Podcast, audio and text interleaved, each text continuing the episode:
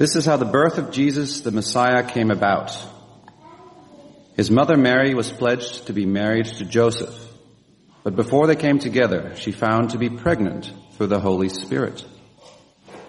Because Joseph, her husband, was faithful to the law and yet did not want to expose her to public disgrace, he had in mind to divorce her quietly.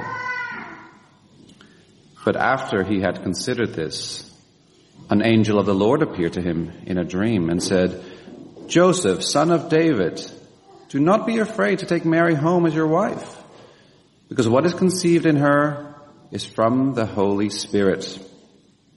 She will give birth to a son, and you are to give him the name Jesus, because he will save his people from their sins. All this took place to fulfill what the Lord had said through the prophet. The virgin will conceive and give birth to a son, and they will call him Emmanuel, which means God with us. When Joseph woke up, he did what the angel of the Lord had commanded him and took Mary home as his wife. But he did not consummate their marriage until she gave birth to a son, and he gave him the name Jesus. And the second Bible reading this morning comes from Luke chapter 1, verses 26 to 38. Luke chapter 1, 26 to 38. In the sixth month of Elizabeth's pregnancy, God sent the angel Gabriel to Nazareth, a town in Galilee, to a virgin pledged to be married to a man named Joseph, a descendant of David. The virgin's name was Mary. The angel went to her and said, Greetings, you who are highly favored. The Lord is with you. Mary was greatly troubled at his words and wondered what kind of greeting this might be. But the angel said to her, Do not be afraid, Mary. You have found favour with God. You will conceive and give birth to a son, and you are to call him Jesus. He will be great and will be called the Son of the Most High. The Lord God will give him the throne of his father David, and he will reign over Jacob's descendants forever. His kingdom will never end. How will this be? Mary asked the angel, since I'm a virgin. The angel answered, the Holy Spirit will come on you and the power of the Most High will overshadow you. So the Holy One to be born will be called the Son of God. Even Elizabeth, your relative, is going to have a child in her old age. And she who said, who was said to be unable to conceive is in her sixth month. For no word from God will ever fail. I am the Lord's servant, Mary answered. May your word to me be fulfilled. Then the angel left her. Uh, well, of course, at Christmas we remember that Jesus appeared in this world as a baby.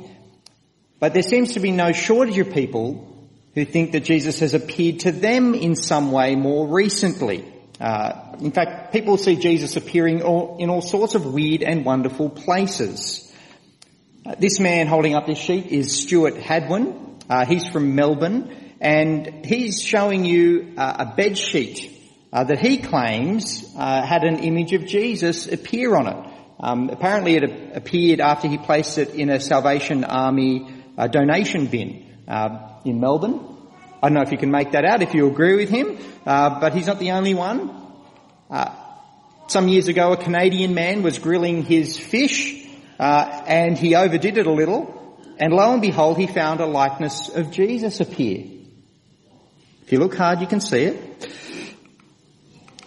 This is uh, Lisa Swinton's banana. Lisa's from Haberfield, just down the road here. Uh, and she believed Jesus appeared uh, on the skin of a banana that she bought from her local Woolies. This is John Myers of West Virginia. Uh, he's holding up a pair of Funyuns that he found. I know a Funyun is a an onion flavoured snack. We don't, I don't think we have them in Australia. I've never bought one. Uh, but he dug this out from under the seat of his car. Uh, and I don't know, it, it kind of looks a bit like Mary holding her baby, doesn't it? And the last one is uh, from a caravan park in South Australia. Uh, and if you, you squint real hard, uh, you can make out Jesus with a crown of thorns from that shadow being cast by a tree. Um, now, I'm not sure what makes people think that Jesus would want to make himself appear on the skin of a banana, what the point or the purpose of that might be, but many people are convinced that Jesus shows up in these ways. Now today is Christmas Day, uh, and it's a day for us to remember and to give thanks for the first, and dare I suggest, real appearance of Jesus. See, today we remember that Jesus came into the world not as some sort of apparition, but as a real flesh and blood child. We remember that the God of this universe came to us, not as a, a two-dimensional image on a piece of grilled fish, but in 3D, as a real son, as a child who would grow to be a real man. Now I'll let others decide why Jesus might want to show up on a banana.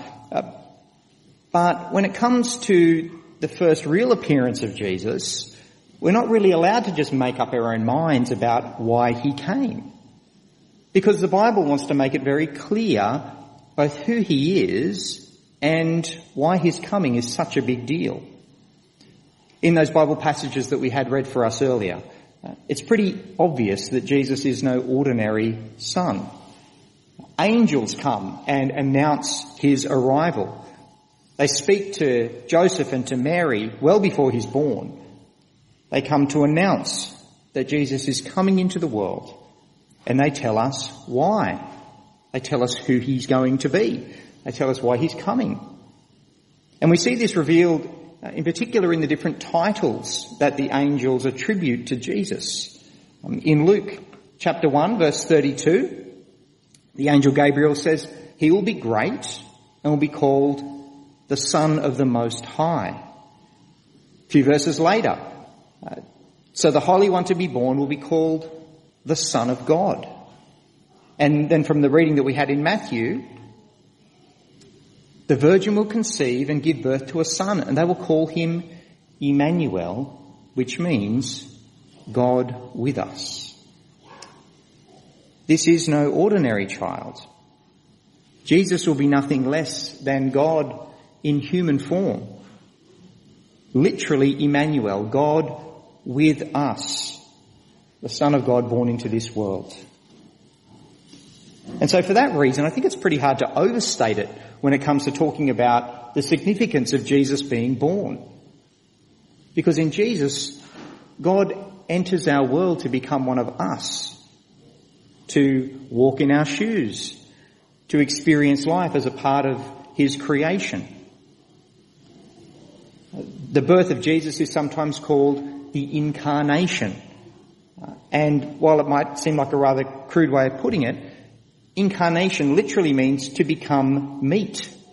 Uh, it comes from that same root word that we get the word carnivore from. When Jesus is born, something very unusual is taking place. God takes on our flesh, our humanity. It's an amazing thing to think about.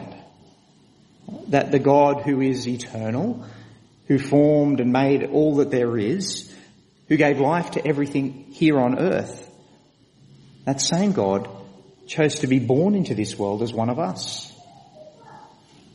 And he was no apparition, he was no ghost, Jesus was as real as you and me.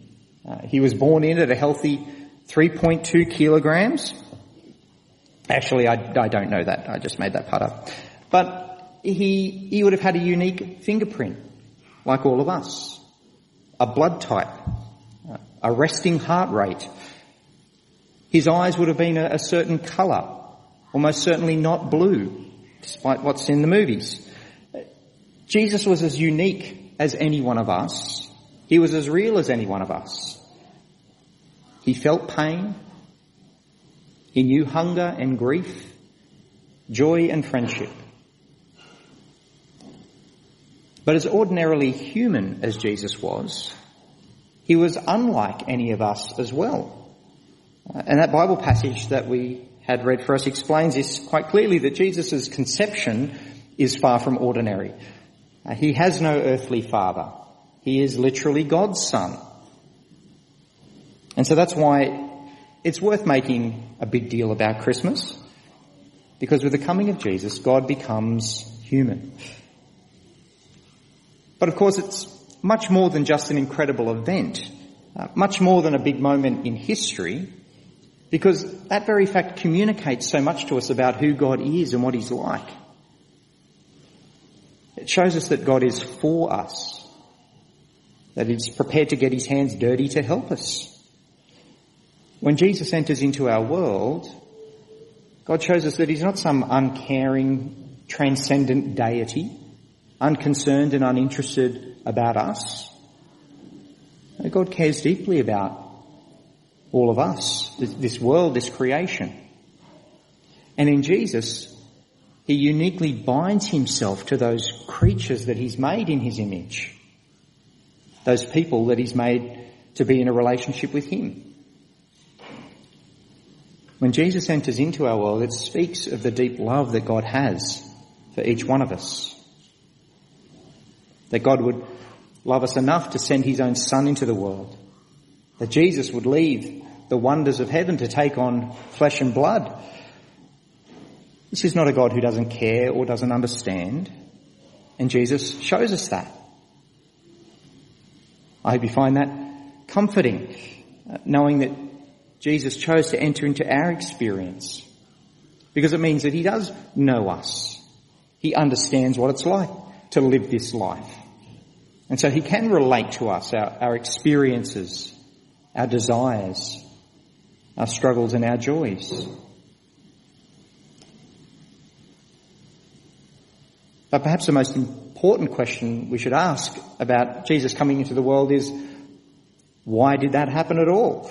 Uh, it's an incredible thing for it to have happened, but was there a purpose to it? Well, see, Jesus didn't come just to slum it for a while, to have some sort of new experience or participate in a, a cultural exchange program between heaven and earth. Now he came with a very specific purpose and plan. Now, once again, we'll let the angels explain that for us. This is from Matthew 1 It says, after he'd considered this, an angel of the Lord appeared to him in a dream and said, Joseph, son of David, do not be afraid to take Mary home as your wife, because what is conceived in her is from the Holy Spirit. She will give birth to a son, and you are to give him the name Jesus, because he will save his people from their sins. See, the world that Jesus was born into was not in a good way the humanity that he came to share in was in fact broken. And so Jesus comes to put that right, to deal with our sin. This is his mission, this is his purpose.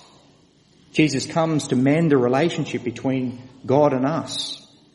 He comes to restore uh, back uh, what God created us to be, what God wanted us to be, to be people at peace with Him. But it wasn't going to be easy, and it wasn't going to come cheap. There would be a cost involved. I mentioned before that Jesus had a heart rate. Well, that heart had to stop for our salvation to be won. John 3:16, that most famous of Bible passages, says for God so loved the world that he gave his one and only son that whoever believes in him shall not perish but have eternal life. The world that Jesus was born into was estranged from God, was without hope. But such is God's love for us, that he sent us his son, so that we could know him, so that we could be at peace with him, so that we could have eternal life. That's why Jesus came. That's why he had to share in our humanity, so that he could redeem it. And that is what we celebrate at Christmas. that God sent his son, our saviour, into this world. And that is something worth celebrating, isn't it? Uh, that at this time of year, amongst all the other distractions, all the good and the stressful things that are happening at this time of year, this is worth remembering, isn't it? This is worth giving thanks and praise to God for. And it's a good thing for us to gather here today, to, to take this time out of Christmas Day, to thank and praise God for what He did to bring peace for us. And can I say that if you know that things are not right between you and God, if you've never taken up God's offer of forgiveness and new life in Jesus, how about this year?